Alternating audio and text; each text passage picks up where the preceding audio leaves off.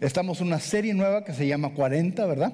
Esta serie estamos hablando de esos 40 días, esos 40 días que vamos a estar en ayuno y oración, este, basado en lo que hizo Jesús en el desierto. Y, y, quiero hablar de esto, eso es lo que les quiero, les, quiero, les quiero presentar hoy, es estar en carencia y de carencia al poder, de carencia al poder. Vemos cómo Jesús está en el desierto. Les voy a leer de, Lucas capítulo 4. Vamos a ponernos de pie, mis hermanos, del 1 al 15. Lucas 4, del 1 al 15. Quiero nada más darle un poquito de, antecedente, de lo que, del, del contexto de lo que vamos a leer aquí. Aquí vemos lo que Jesús está haciendo, está en el desierto por 40 días y en esos 40 días dice que no comió nada. Este, no comió nada, no bebió nada, y durante ese tiempo ah, es donde viene el enemigo y lo ataca. Estaba en el desierto. Mira lo que dice la palabra de Dios. Lucas 4. Jesús lleno del Espíritu Santo volvió del Jordán y fue llevado por el Espíritu al desierto. Allí estuvo 40 días y fue tentado por el diablo. No comió nada durante esos días, pasados los cuales tuvo hambre. Si eres el Hijo de Dios, le propuso el diablo, dile a esta piedra se convierta en pan. Jesús le respondió, escrito está, no solo de pan vive el hombre. Entonces el diablo lo llevó a un lugar alto y le mostró a un instante todos los reinos del mundo. Sobre estos reinos y todo su esplendor le dijo, te daré la autoridad porque a mí me ha sido entregada y puedo dársela a quien yo quiera. Así que si me adoras, todo será tuyo. Jesús le contestó, escrito está, adora al Señor tu Dios y sírvele solamente a Él. El diablo lo llevó a Jerusalén e hizo que se pusiera de pie en la parte más alta del templo y le dijo, si eres el Hijo de Dios, tírate de aquí. Pues escrito está, ordenará que sus ángeles te cuiden, te sostendrán en sus manos para que no tropieces con piedra alguna. También está escrito, no pongas a prueba al Señor tu Dios, le replicó Jesús. Así que el diablo, habiendo agotado todo recurso de tentación, lo dejó hasta otra oportunidad. Jesús regresó a Galilea en el poder del Espíritu Santo y se extendió su fama por toda aquella región. Enseñaba en las sinagogas y todos lo admiraban. Y eso es la palabra de Dios.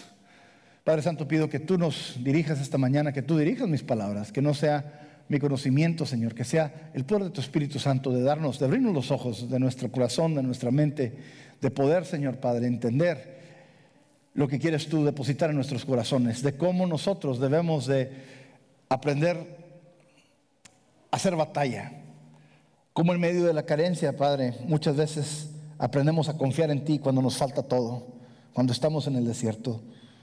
Padre, pido que tú Toque los corazones de tu pueblo, Señor Padre. Si hay alguna necesidad, alguien que necesite sanidad en su cuerpo, que necesite dirección en su vida, que necesite paz en su corazón, pido que tú los bendigas, Señor Padre, y los guíes. En tu santo nombre lo pido.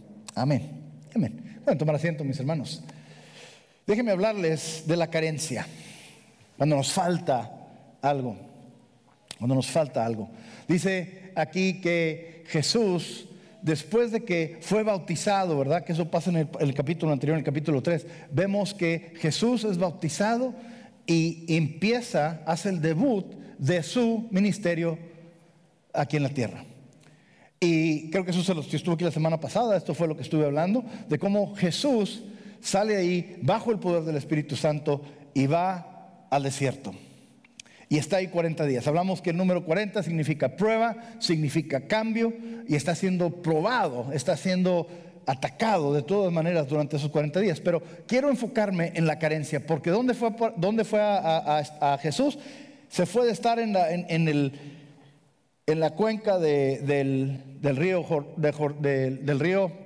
Jordán y se va a Jericó. Se va de donde hay abundancia, donde hay agua, donde hay plantas, donde hay vida, al desierto, donde no hay nada. ¿Cuántos han escuchado ustedes este, este, este coloquialismo que escuchamos aquí, verdad? Que dicen, le estás pidiendo agua al desierto. ¿A qué se refieren?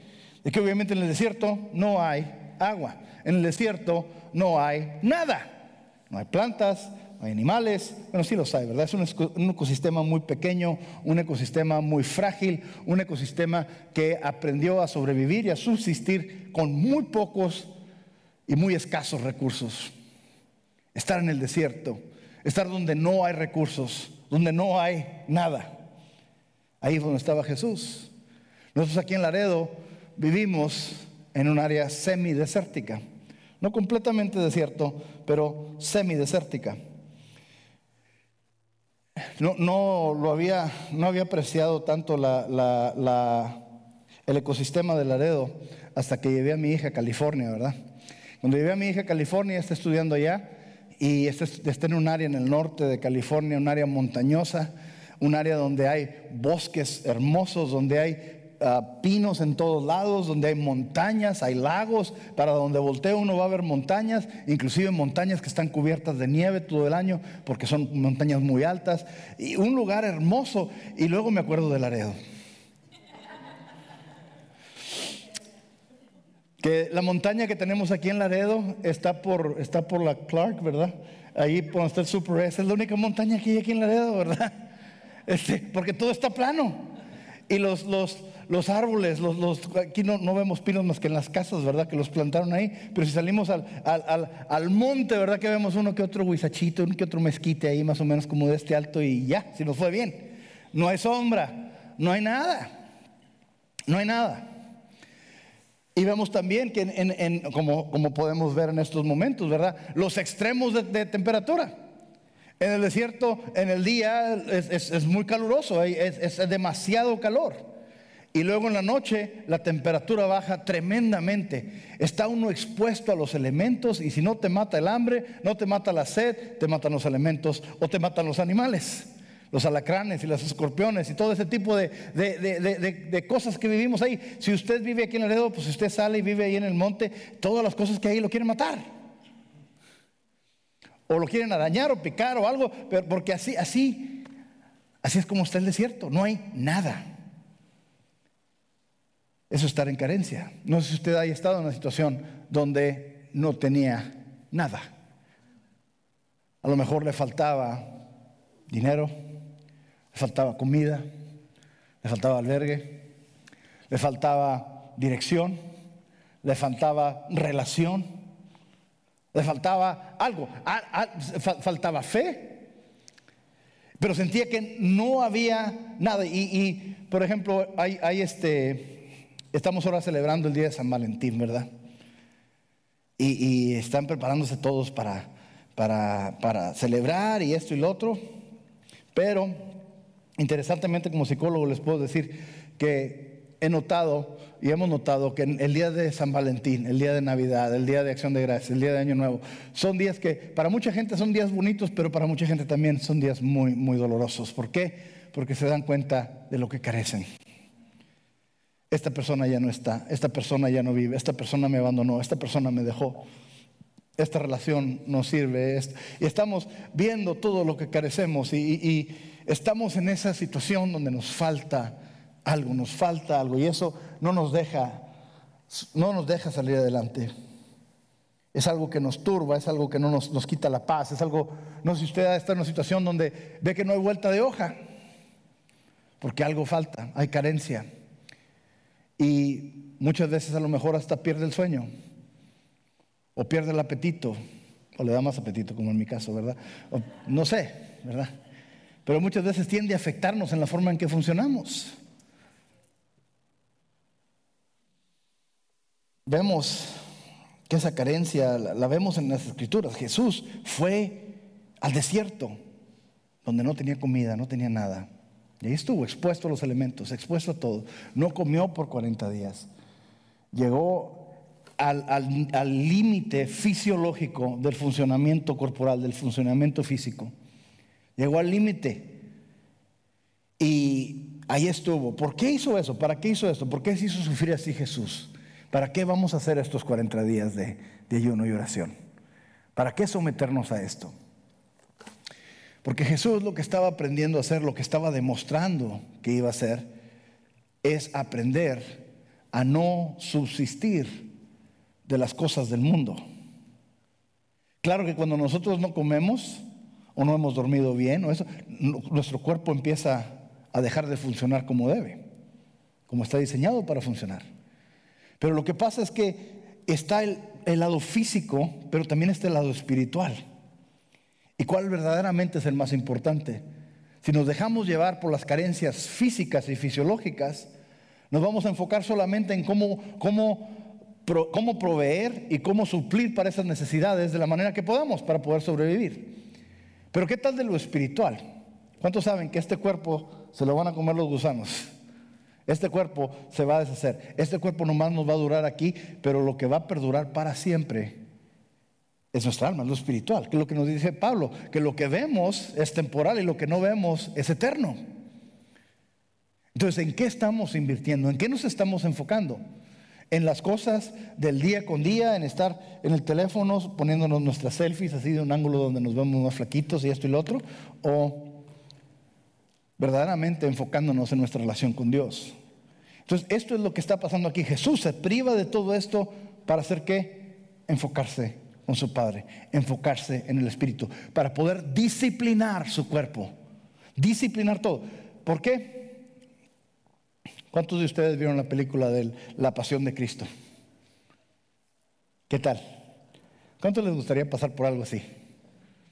Claro que nadie, ni a Jesús, ¿verdad? Le dice, Padre, si es posible que esta copa pase de mí, ¿verdad?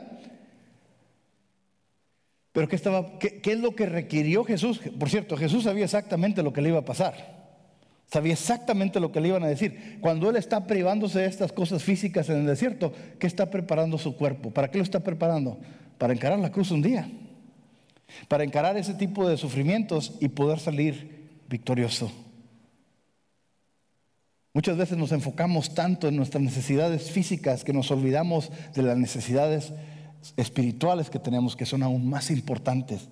Muchas veces al satisfacer las necesidades físicas nos alejamos de Dios. Mire lo que dice aquí, hay otro, otro pasaje, hay varios pasajes, y de hecho la, Biblia está repleta de pasajes donde hay carencia. Miren, Segunda Reyes capítulo 4, aquí vemos la historia de una mujer que había quedado viuda. Una mujer que había quedado viuda y estaba en problemas. Ahorita eh, vemos que una mujer viuda, una mujer divorciada, una mujer que es madre soltera, es súper difícil para ella salir adelante. ¿Por qué? Porque no tiene ese apoyo, este, no solamente económico, sino el, apoyo moral, el apoyo espiritual, el apoyo físico, lo que usted quiera, el apoyo emocional, pero más que nada financieramente muchas veces es difícil salir adelante. Una, una, madre soltera va a batallar mucho, una viuda va a batallar mucho para proveer para sus hijos, para poder estar con ellos. Por eso la palabra nos dice que es importantísimo siempre proveer para la viuda, para proveer para los huérfanos, para proveer por aquellos que no pueden proveer por sí mismos. Nos pide Dios que nosotros seamos parte de su plan. Y esta mujer estaba viuda y tenía sus niños y estaba endeudada. Mire lo que dice aquí la palabra. Segunda Reyes 4.1 dice, la viuda de un miembro de la comunidad de los profetas le suplicó a Eliseo que era un profeta también. Mi esposo, su servidor, ha muerto. Y usted sabe que él era fiel al Señor. Ahora resulta que el hombre con quien estamos endeudados ha venido para llevarse a mis dos hijos como esclavos. ¿Y qué puedo hacer por ti? Le preguntó Eliseo. Dime, ¿qué tienes en casa? Su servidora no tiene nada en la casa, le respondió, excepto un poco de aceite. En aquel entonces, cuando alguien estaba endeudado, no empezaba a recibir muchas llamadas por teléfono, le llaman y le llaman, y le llaman y ya no contesta, y a mejor ya el teléfono no lo conozco, no voy a contestar. Me han dicho, ¿verdad? No sé. Le empiezan a mandar cartas, muchas cartas. Ya se acabaron todo el, Amazonas, ¿verdad? De tantas cartas que le mandaron. Porque están queriendo cobrarle. Antes no funcionaban así, esto es lo que hacían. Tenías una deuda, bueno, vamos a venir por tu familia, los vamos a esclavizar y vamos que paguen o trabajen la deuda hasta que terminen de pagarla. Y era lo que hacían. Esta mujer se había quedado sola con sus hijos, tenía que proveer para ellos, pero no vivía en un sistema donde había algún tipo de ayuda para las viudas. ¿Y qué pasó? Vinieron a llevarse a sus dos hijos, que podían haberle ayudado a ella, se los vinieron a llevar como esclavos para que pagaran la deuda. Y ella estaba en una situación desesperante, estaba en una situación donde no tenían nada. Le pregunta al profeta, ¿qué tienes en tu casa? ¿Y qué dice ella?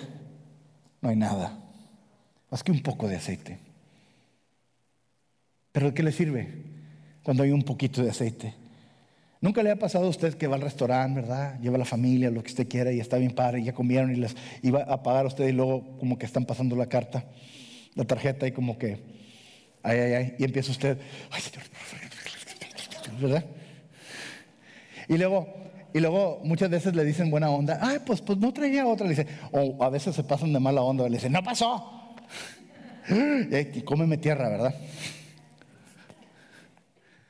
No sé si le haya pasado a usted, ¿verdad? Pero muchas veces sí pasa, o muchas veces eh, quiere preparar algo y abre el refrigerador y, ay, ay, ay. No sé usted, pero mis hijos, esos niños no se comen como no tienen idea. Llena el refrigerador y luego lo abres y ya no hay nada. No sé quién salieron, pero ¿cómo estás, corazón? Qué bueno que llegaste.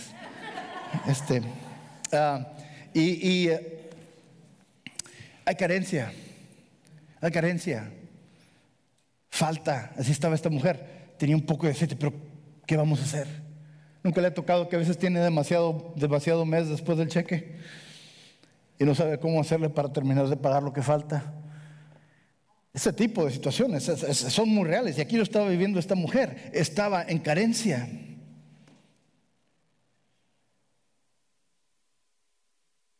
Vemos que cuando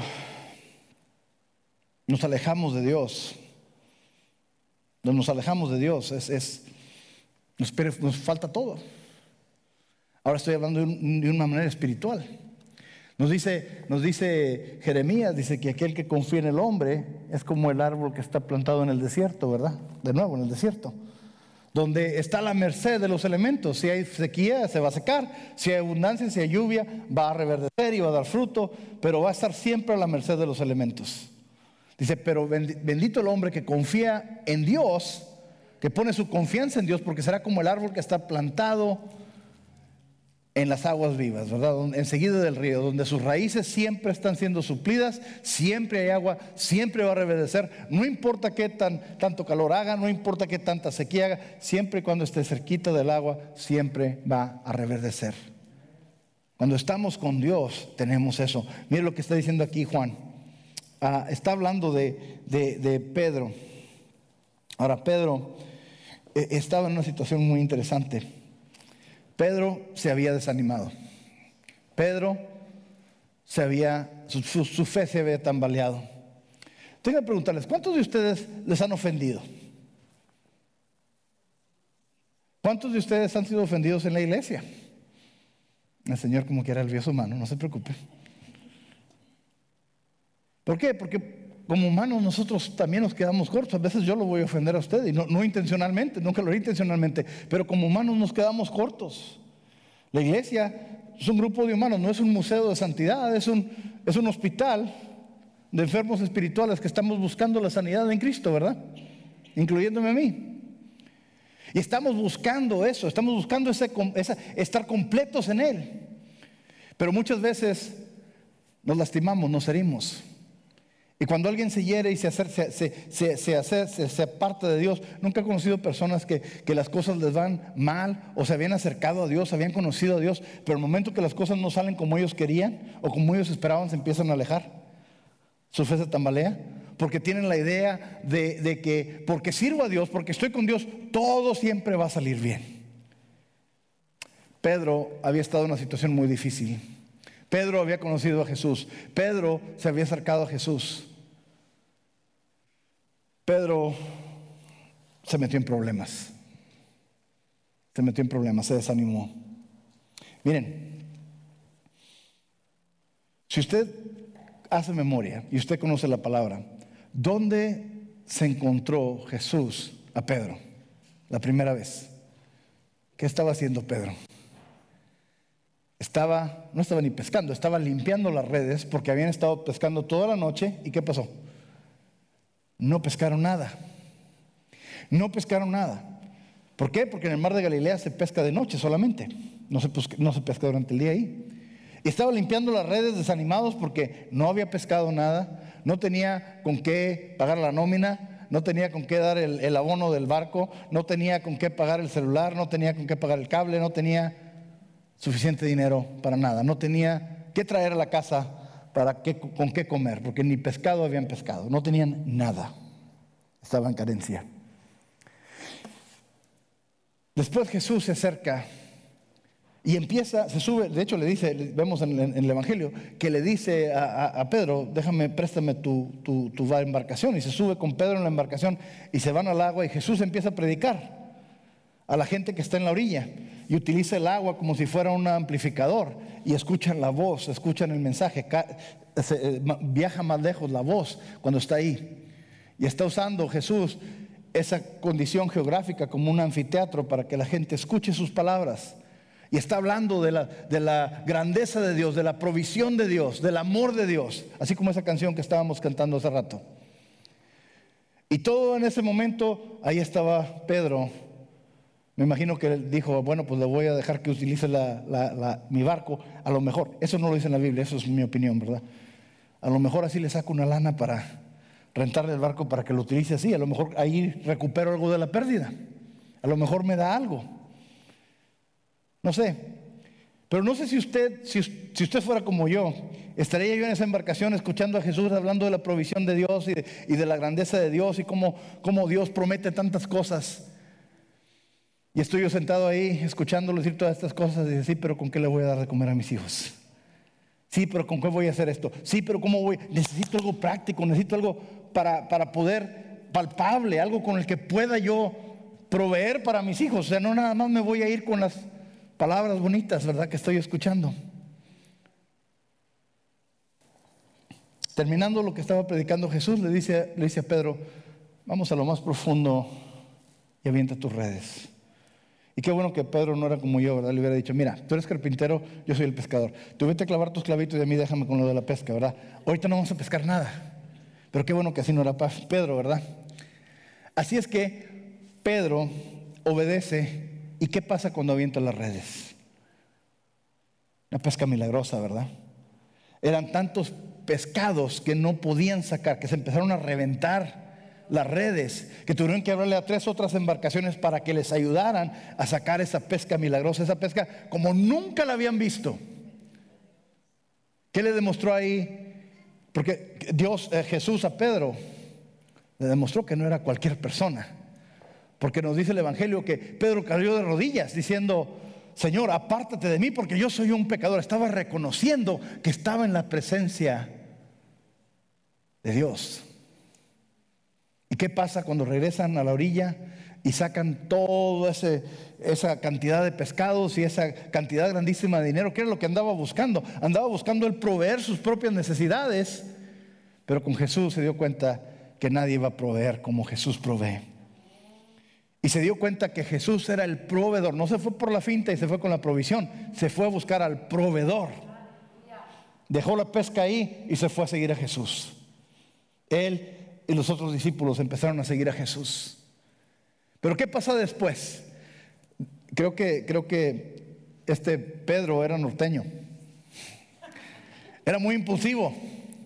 Siempre hablaba de más. No tenía filtro. Iñor. Este, y me acuerdo que, que, estaba, de hecho estaba en la última cena, le dice Jesús, me van a entregar a los gentiles y a los fariseos y, a los, y me van a crucificar, me van a matar. ¿Y qué es lo que le dice Pedro? Señor, yo no lo permitiré. Yo te voy a proteger. No voy a dejar que te pase nada. Estoy listo hasta entregar mi vida por ti. ¿Y qué es lo que le dice Jesús? Dice Pedro, esta noche me negarás tres veces antes de que cante un gallo. Dicen, ¿verdad? Que más pronto cae un hablador que un cojo. ¿Y qué pasó? Esa noche, cuando empezaron a, golpear a Jesús y empezaron a maltratarlo y empezaron a abusar de él y reconocieron a Pedro, que era uno de los discípulos, ¿qué es lo que hace? No, yo no lo conozco, yo no sé quién es. déjenme solo. No, les aseguro, no sé de qué están hablando. Pi, pi, pi, pi, pi, porque dijo muchas cosas feas. Es lo que dice la palabra, ¿verdad? Y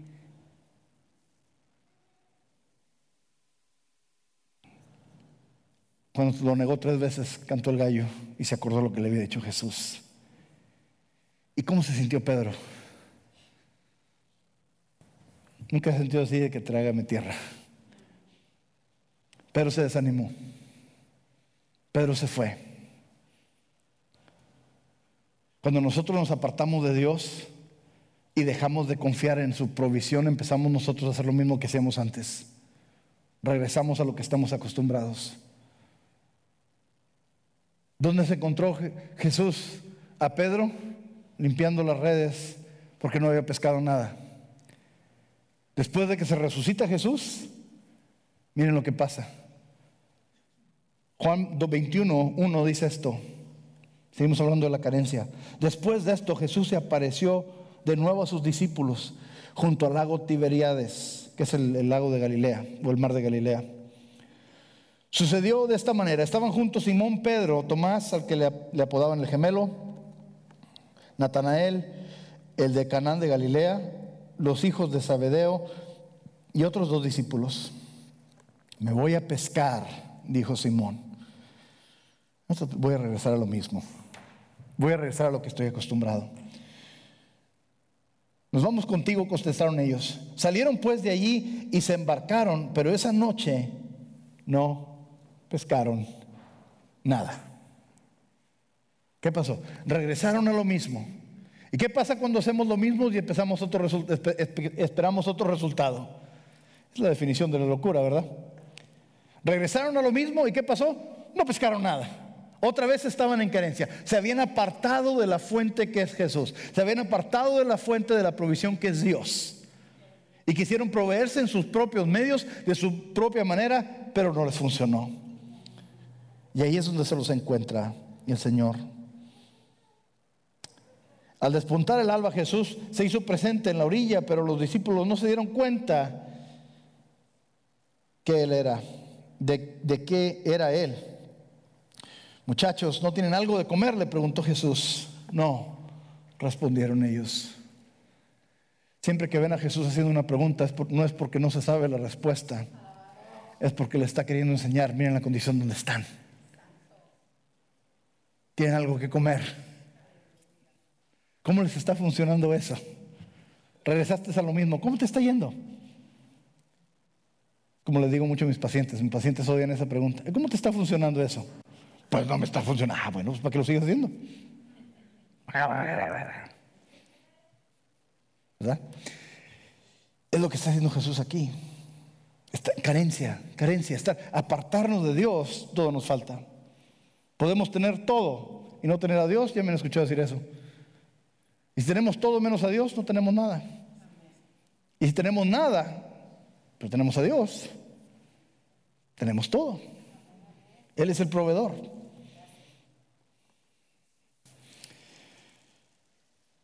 Quiero ahora hablar acerca de esta carencia, estar en esta situación donde hay carencia.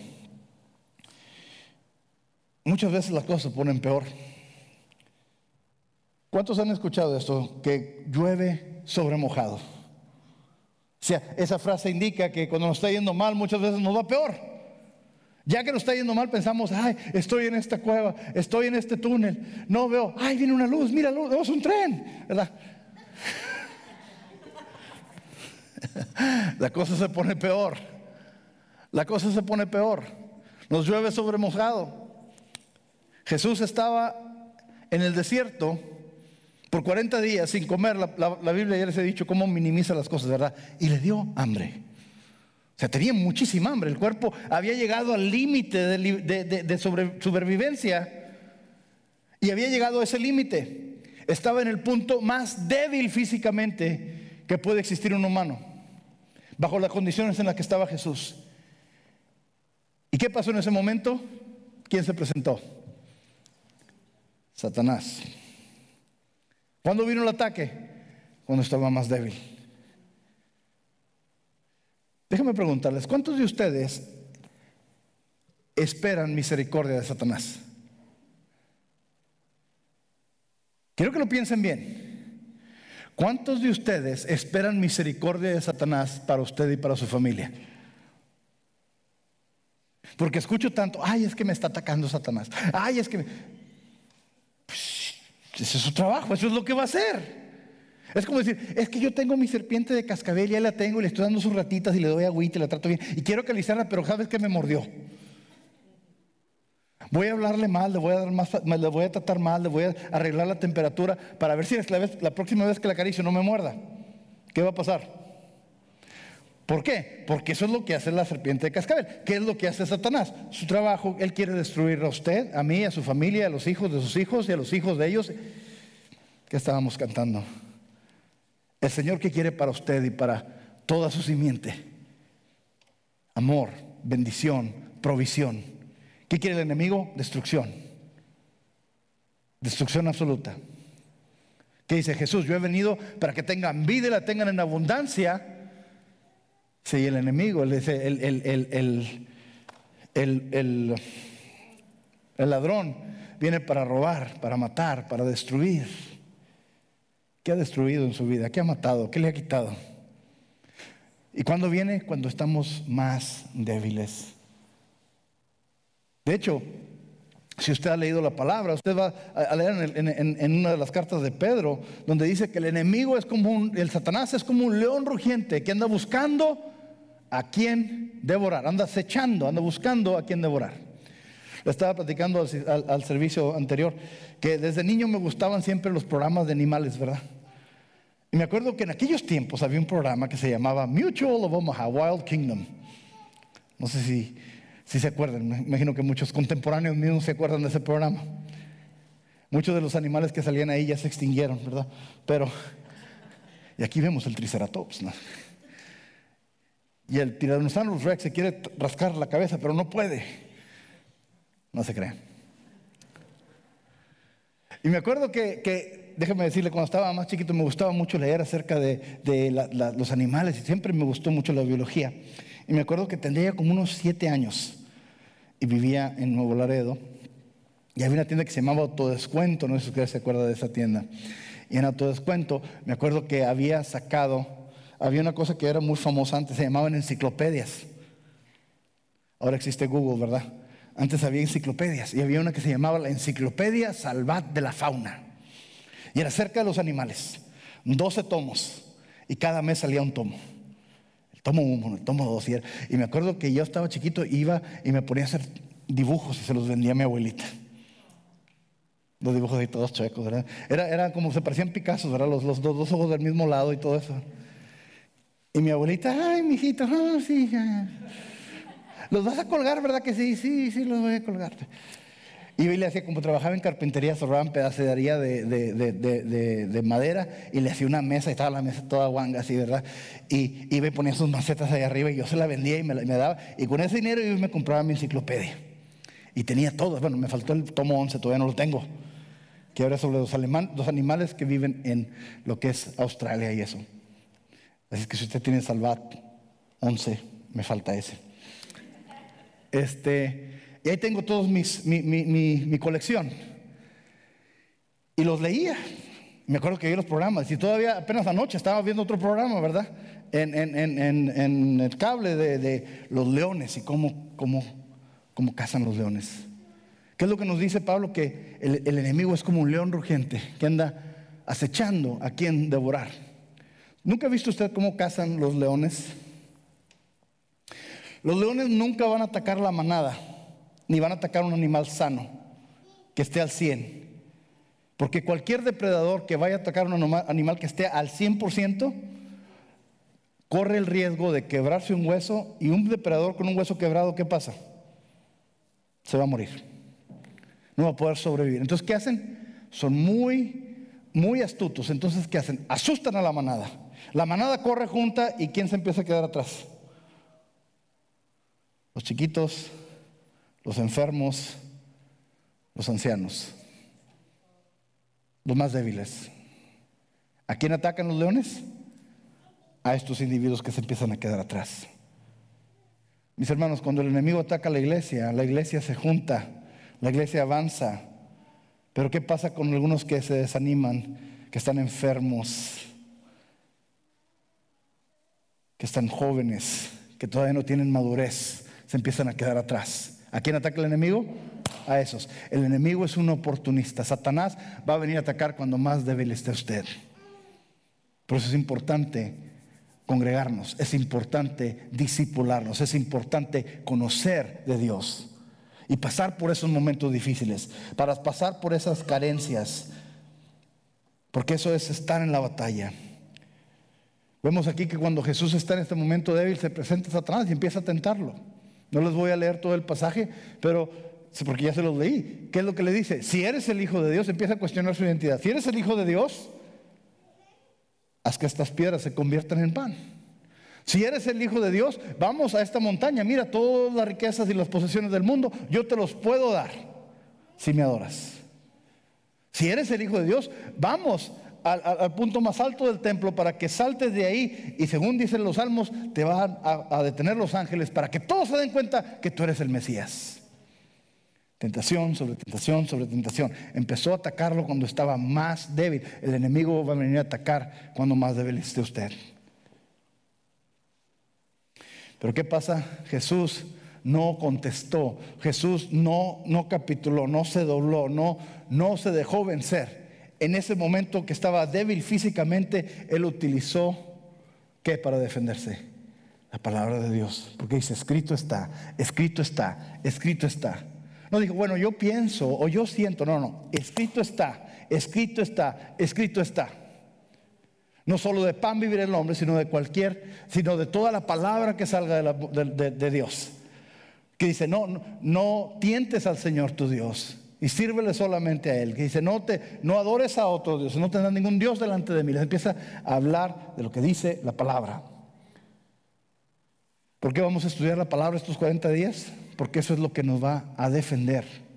Vemos nosotros claramente que el enemigo empieza a atacar y nos habla del, Espíritu Santo, nos habla de la palabra de Dios en la guerra espiritual, ¿verdad? La armadura de Dios y luego habla de la espada que es la palabra de Dios, la espada del Espíritu, que es la palabra de Dios. Y esto es lo que estamos viendo a Jesús utilizar para bloquear los ataques y las tentaciones del enemigo. Conocer la palabra de Dios, porque es donde entramos en esa batalla. Cuando estaba en el ejército nos decían que uno nunca está en una batalla al menos que nos falte todo menos enemigo. Nos falta personal, nos faltan armas, nos falta parque, pero el enemigo es lo que sí abunda y no se acaba. Eso es estar en una batalla. Eso es estar en una, posición desesperante. ¿Cuántos de ustedes saben que como cristianos vamos a pasar por esos problemas? Vamos a pasar por esas dificultades. Otra cosa que aprendí cuando estaba en la naval es que nos dicen que los mares quietos no hacen buenos marineros. Los mares quietos no hacen buenos marineros. ¿Cómo se hacen los buenos marineros? Nunca ha visto usted las tormentas esas donde van los barcos y va para arriba y para abajo. Y, imagínense estar ahí arriba así poniéndose de todos colores. Esos son los buenos marineros, los que han pasado por eso, los que tienen experiencia. ¿Cuáles son los buenos cristianos? ¿Cuáles son los buenos guerreros? Los que han pasado por esas batallas, los que han encarado al enemigo, los que, los que saben lo que es estar en carencia y aún así mantenerse firmes. Por eso esta, este, ayuno, por eso este sacrificio que estamos haciendo. Porque vamos a, hacer que el cuerpo se calle la boca, hacer que las necesidades corporales tomen un lugar segundo, a tener nosotros dominio sobre eso y enfocarnos en las cosas espirituales. No querer suplir lo de las cosas que vemos, que entendemos, las cosas que palpamos, sino de lo espiritual. Vemos cómo en las batallas, en, la, Biblia, siempre la provisión viene sobrenaturalmente. Y cuando puede ser de una manera que, que, podemos decir, bueno, pues es que eran muchos, o era esto, o fue el otro. No, no, no. Fue la provisión de Dios. Uno de los mejores ejemplos que le puedo dar viene en el libro de los jueces, capítulos 6, 7, 8 y 9. 6, 7 y 8. El 9 ya viene terminando y vamos entrando a la historia, a, a otra historia. Pero nos da la historia de Gedeón. Gedeón era un juez, era uno de los líderes que, Dios escogió. este, que era la persona menos indicada. ¿Cuántos de ustedes saben que Dios no le llama al calificado, pero califica al llamado? Entonces, esta persona habían sido invadidos por los madianitas, era un ejército grandísimo, eran cientos de miles, probablemente millones, dice lo que dice la palabra, que eran tantos los camellos y tantos los soldados que no los podían ni contar. Y que no tenían la capacidad de poder hacerles guerra, porque eran demasiados, eran muchos. ¿Y qué pasa? Se aparece Dios, se le aparece a este hombre y le dice, te voy a utilizar a ti para que liberes a mi gente y saques a los madianitas de este lugar. Claro que él dice, no, ¿cómo lo voy a hacer? No, es posible y empieza a pedirle pruebas a Dios. Dios empieza a moverse y le empieza a demostrar que sí. Inclusive le dice Dios, eh, consígueme un ejército, hazle llamado a las personas para que me ayuden a pelear contra estos madianitas. Y responden 30 mil personas. 30 mil personas. Puede, eh, recauda un ejército de 30 mil personas. 30 mil personas es bastante, ¿verdad? 30 mil personas es bastante, pero contra un ejército de un millón o de cientos de miles, no es nada. Pero Dios le dice a Gedeón, aún así le dice, son muchos, son muchos, necesitas menos. Muchas veces no entendemos, ¿verdad? La lógica de Dios. Son menos. Y se lo corta de 30 mil a 20 mil y de 20 mil a 10 mil, y de 10 mil a 300. 300. 300 soldados contra una multitud grandísima. Y le dice el Señor, son muchos, son muchos, hasta que ya son 300. Dice nada más, ¿por qué? ¿Por qué no quiero que tengas tantos soldados, Gedeón? Aunque aún así son demasiados el, el enemigo, pues es que quiero que se den cuenta, quiero que el mundo se dé cuenta quién soy yo. Quiero que se den cuenta que la, victoria viene por medio de mis actos y no por los tuyos. Para que no quiero que nadie se jacte a decir que nosotros lo hicimos. No, porque yo soy el que les voy a dar la victoria. Entonces, con 300 personas van en contra de este ejército grandísimo. Y mire, mire lo que pasa aquí. Cuando están a punto de pelear con ellos, Dice aquí, jueces 7, 19, Gedeón y los, y, los 100 hombres que iban con él llegaron a las afueras del campamento durante el cambio de guardia. Cuando estaba por comenzar el relevo de medianoche, tocaron las trompetas y estrellaron contra el suelo los cántaros que llevaban en sus manos. Las tres compañías tocaron las trompetas e hicieron pedazos los cántaros. Tomaron las antorchas en la mano izquierda y sosteniendo la mano derecha las trompetas que iban a tocar gritaron, desenvainen sus espadas por el Señor y por Gedeón como cada hombre se mantuvo en su puesto alrededor del campamento, todos los madianitas salieron corriendo y dando alaridos mientras huían. Al sonar las 300 trompetas, el Señor hizo que los hombres de todo el campamento se, atascara, se, atacaran entre sí con sus espadas. El ejército huyó hasta Betzita en dirección de Serera hasta la frontera de Abel Mejorá, cerca de Tabat. ¿Qué pasó aquí? con 300 hombres, el Señor trajo confusión en el campo del enemigo y se empezaron a matar entre sí mismos. ¿Qué fue lo que hizo? Un milagro. Un resultado milagroso. Solamente cuando el Señor se mueve de una manera milagrosa, que va más allá de nuestras habilidades, entonces ¿a quién va la gloria? A Él. Tenemos que aprender que las batallas que vamos a pelear, las batallas que vamos a encarar, van a venir probablemente en el momento menos conveniente en el momento donde estamos más debilitados y con pocos recursos o sin recursos, pero si estamos con Dios, la victoria está garantizada. Amén. Quiero que sepan, así es como trabaja esto. Nosotros queremos, nosotros queremos empezar con las canastas llenas y terminar con las canastas vacías. Pero cuando Jesús repartió los panes para los cinco mil, empezó con las canastas vacías y terminó con las canastas llenas. No entendemos muchas veces porque queremos proyectarle a Dios las limitaciones que usted y yo tenemos. Pero Dios no tiene limitaciones y quiere que aprendamos a confiar en Él. Finalmente quiero hablarles de David, esta batalla. David está encarando a Goliat. David era un muchachito de 15 años y estaba encarando a un hombre que lo dice la Biblia que medía aproximadamente 3 metros de alto. 3 metros de alto. Estaba más o menos de este tamaño mi compadre. ¿Ok? Tres metros de alto y si usted se pone a contar o a medir o a, sumar el peso de la armadura y las armas que traía, eran aproximadamente 500 libras que traía encima este hombre. Y con eso era lo que utilizaba para pelear. Era un tremendo guerrero. Y dice que se presenta David, un muchachito, dice joven, dice que era buen mozo, así como su pastor, o sea, y se presenta delante de él y dice que no traía ni una espada. Por cierto, déjenme darle esta nota histórica. En el momento que, había esa guerra entre los filisteos y, David y, estos, y, el ejército de Jesús, de Jesús, de, Dios, en ese entonces no había espadas en Israel, porque los, los filisteos habían, habían ah, acaparado todos los, los, herreros y todos los talleres de herrería los habían acaparado los filisteos y ellos tenían la producción de armas para ellos y dejaron a los, al pueblo de Israel sin armas. De hecho, nada más había dos espadas en todo el pueblo de Israel, en toda la nación. Una le pertenecía al rey, a Saúl, y la otra le pertenecía a su hijo Jonatán. Nada más había dos espadas. Vemos este ejército con espadas, bien armados, y los ejércitos de Israel que no tenían esa tecnología, no tenían acceso a eso. Por eso le tenían miedo. Dice que por 40 días se presentaba Goliat y estaba amedrentando al ejército. Y, le hacía como le hizo Satanás. Si eres el hijo de Dios, ¿verdad? Empezó a cuestionar la identidad de ellos. Le decía, ¿qué no son el ejército de Saúl? Cuando no eran el ejército de Saúl, eran el ejército, el ejército del Dios vivo. ¿Y qué pasa? Viene, viene David con piedras, con una onda. Y este hombre traía toda la tecnología militar que había en ese entonces.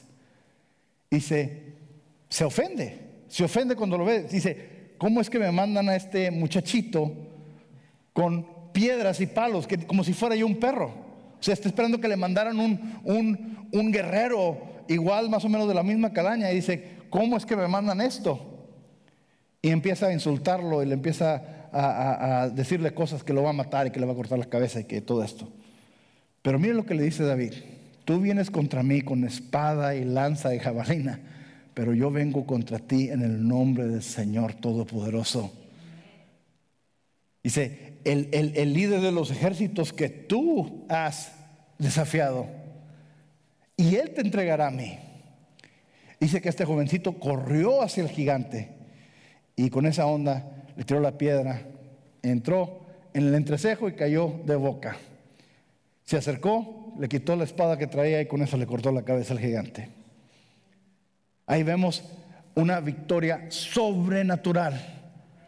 Dice que cuando vieron esto, los soldados de, que habían estado amedrentados por 40 días, corrieron y por fin encontraron su valor y atacaron a los filisteos que iban huyendo. Pero miren, el único que no era soldado ahí era David. David no había sido entrenado en las artes militares, en las artes marciales. En ese entonces, David, ¿qué hacía? David se la pasaba con sus ovejas, ¿en dónde? En el desierto. Se la pasaba en el desierto. Se la pasaba en el desierto con sus ovejas. Se la pasaba en el desierto con quién? Con Dios. Porque ahí fue donde conoció a Dios. Ahí fue donde escribió los salmos. Ahí fue donde empezó a revelarse quién era Dios cuando él estaba alejado de todos y tenía, no tenía nada que lo distrajera. Ahí fue donde verdaderamente se solidificó la relación de David con Dios. Y eso fue lo que fue el cambio ahí. Fue lo que verdaderamente le dio la ventaja a David que conocía a Dios. Los que habían sido entrenados en campos militares no tenían ese conocimiento. Por eso cuando le dice, dice, ¿cómo es que tú vas a encararlo? Le dice el rey a David, le dice, ¿cómo es que tú vas a encarar a, este ese gigante? Dice, él ha sido guerrero desde niño, tiene un entrenamiento tremendo, tiene, tiene experiencia en batalla. Dice, sí, pero yo cuando estaba cuidando mis ovejas, una vez me salió un oso y otra vez me salió un león, y a los dos los maté, y este filisteo incircunciso no va a ser diferente. Como Dios nos prepara cuando estamos solos con Él. como Él nos prepara en esos lugares desiertos cuando hay carencia. Ahí es cuando nos prepara para la batalla. Ya para cerrar, quiero hablar de esto. Quiero hablar del poder. Vamos de carencia a la batalla y ahí salimos con poder. Porque vemos que Jesús, cuando, cuando entra Jesús, está en el momento más débil. Y ahí es donde empieza la batalla. Pero cuando vence, sale con poder. Sale con autoridad. ¿Cuántos de ustedes saben que cuando pasamos por momentos difíciles y le confiamos a Dios y salimos del otro lado y eso se queda atrás, ¿qué pasa con nosotros? Eso nos transforma, nos cambia, nos da más fe, nos, da, nos deja confiar más en Dios. Si queremos verdaderamente ser una iglesia efectiva, tenemos que aprender a estar en la batalla, tenemos que aprender a disciplinar nuestras necesidades. Tenemos que aprender a enfocarnos en Dios y en confiar en Él. ¿Para qué? Para poder recibir ese poder. ¿El poder para qué? Para poder decir que somos bien santos, para poder decir que, que Dios nos utiliza para sanar a los enfermos. No, no, no. El poder para ministrar, para que Él reciba la gloria.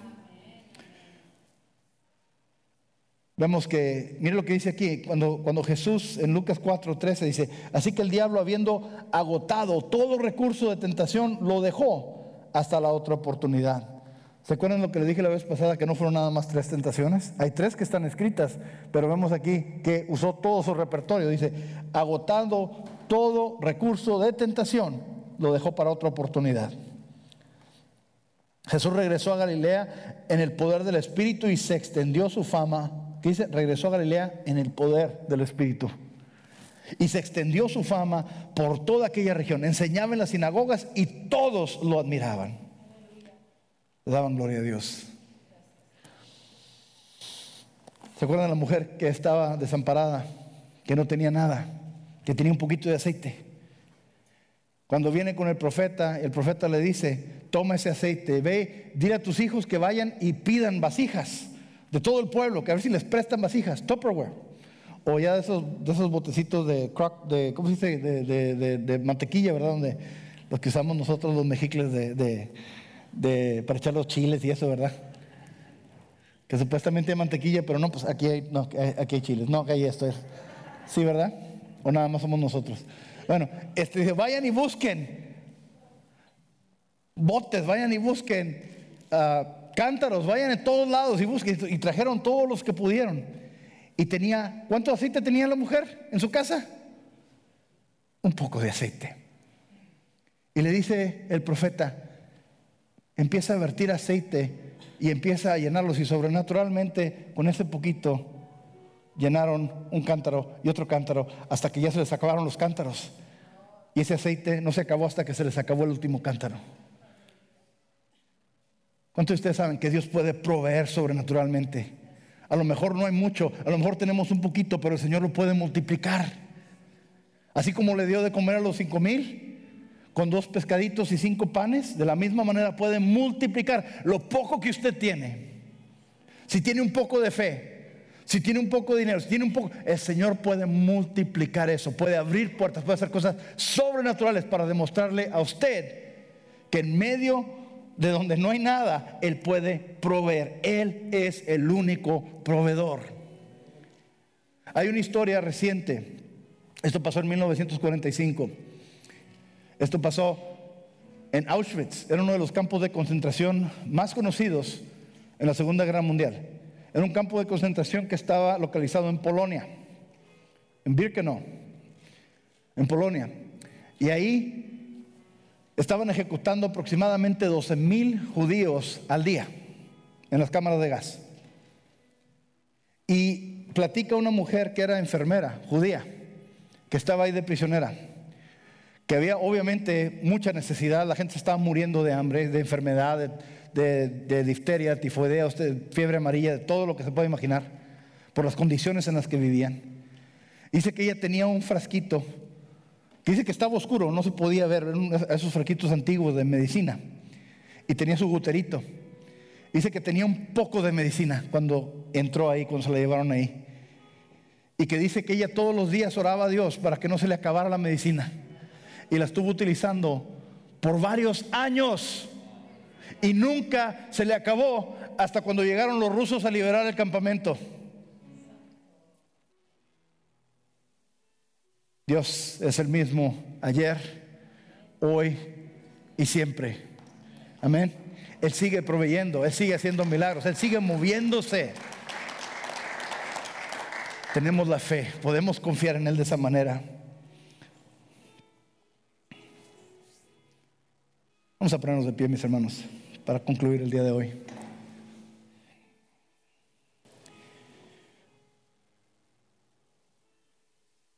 Cuando Pedro regresó a lo mismo, cuando Pedro regresó a pescar, después de haber estado, de haber sido hecho, transformado en un pescador de hombres, se fue otra vez a pescar peces, a pescar pescados, ¿verdad? ¿Y qué pasó?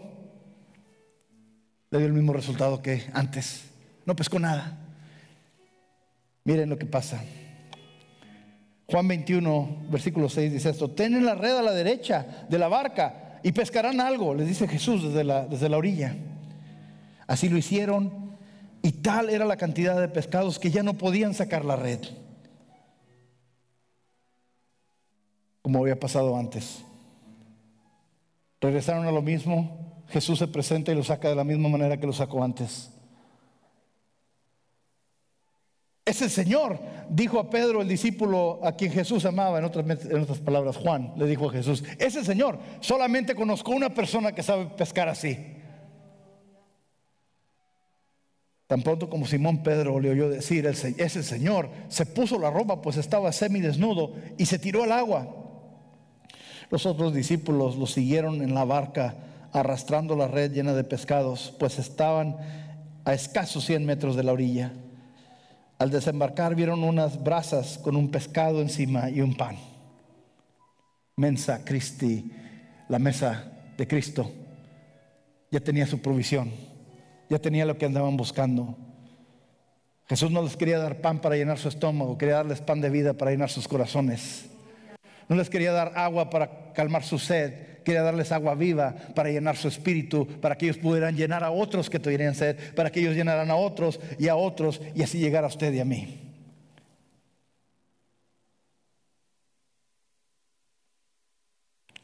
Traigan algunos de los pescados que acaban de sacar, les dijo Jesús. Simón Pedro subió a bordo y arrastró hasta la orilla la red, la cual estaba llena de pescados de buen tamaño. Eran 153. Pero a pesar de ser tantos, la red no se rompió. Vengan a desayunar, les dijo Jesús. Vengan a desayunar. Vengan a alimentarse.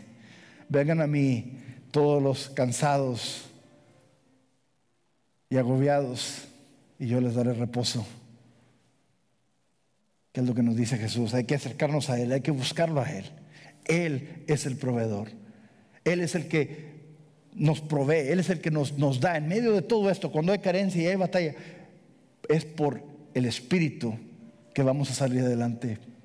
¿Qué es lo que dice en, Zacarías? Dice, no es por fuerza, ni por espada, ni por fortaleza, sino por mi espíritu.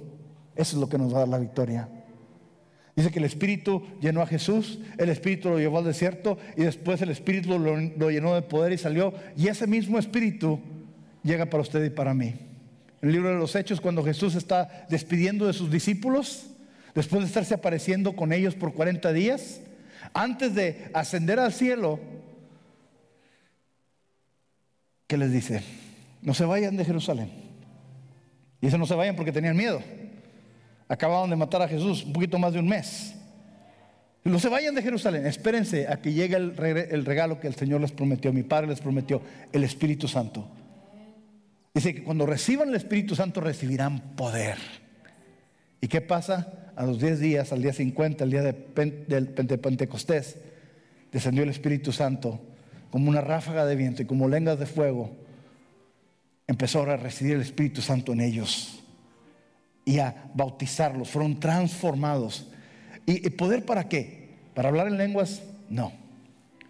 ¿De qué le sirve hablar en lenguas si no habla con su hermano o su hermana? ¿De qué le sirve hablar en lenguas si no puede dominar su propia lengua? Hablar en lenguas es la demostración de estar llenos del Espíritu, de haber sido bautizados en el Espíritu Santo. Pero el poder es para ministrar, para servir a Dios, para ser sus discípulos, sus testigos, para poder demostrar y ser, eh, ser, un ejemplo vivo de lo que Dios verdaderamente puede hacer con una persona. No importa qué pasado tengamos.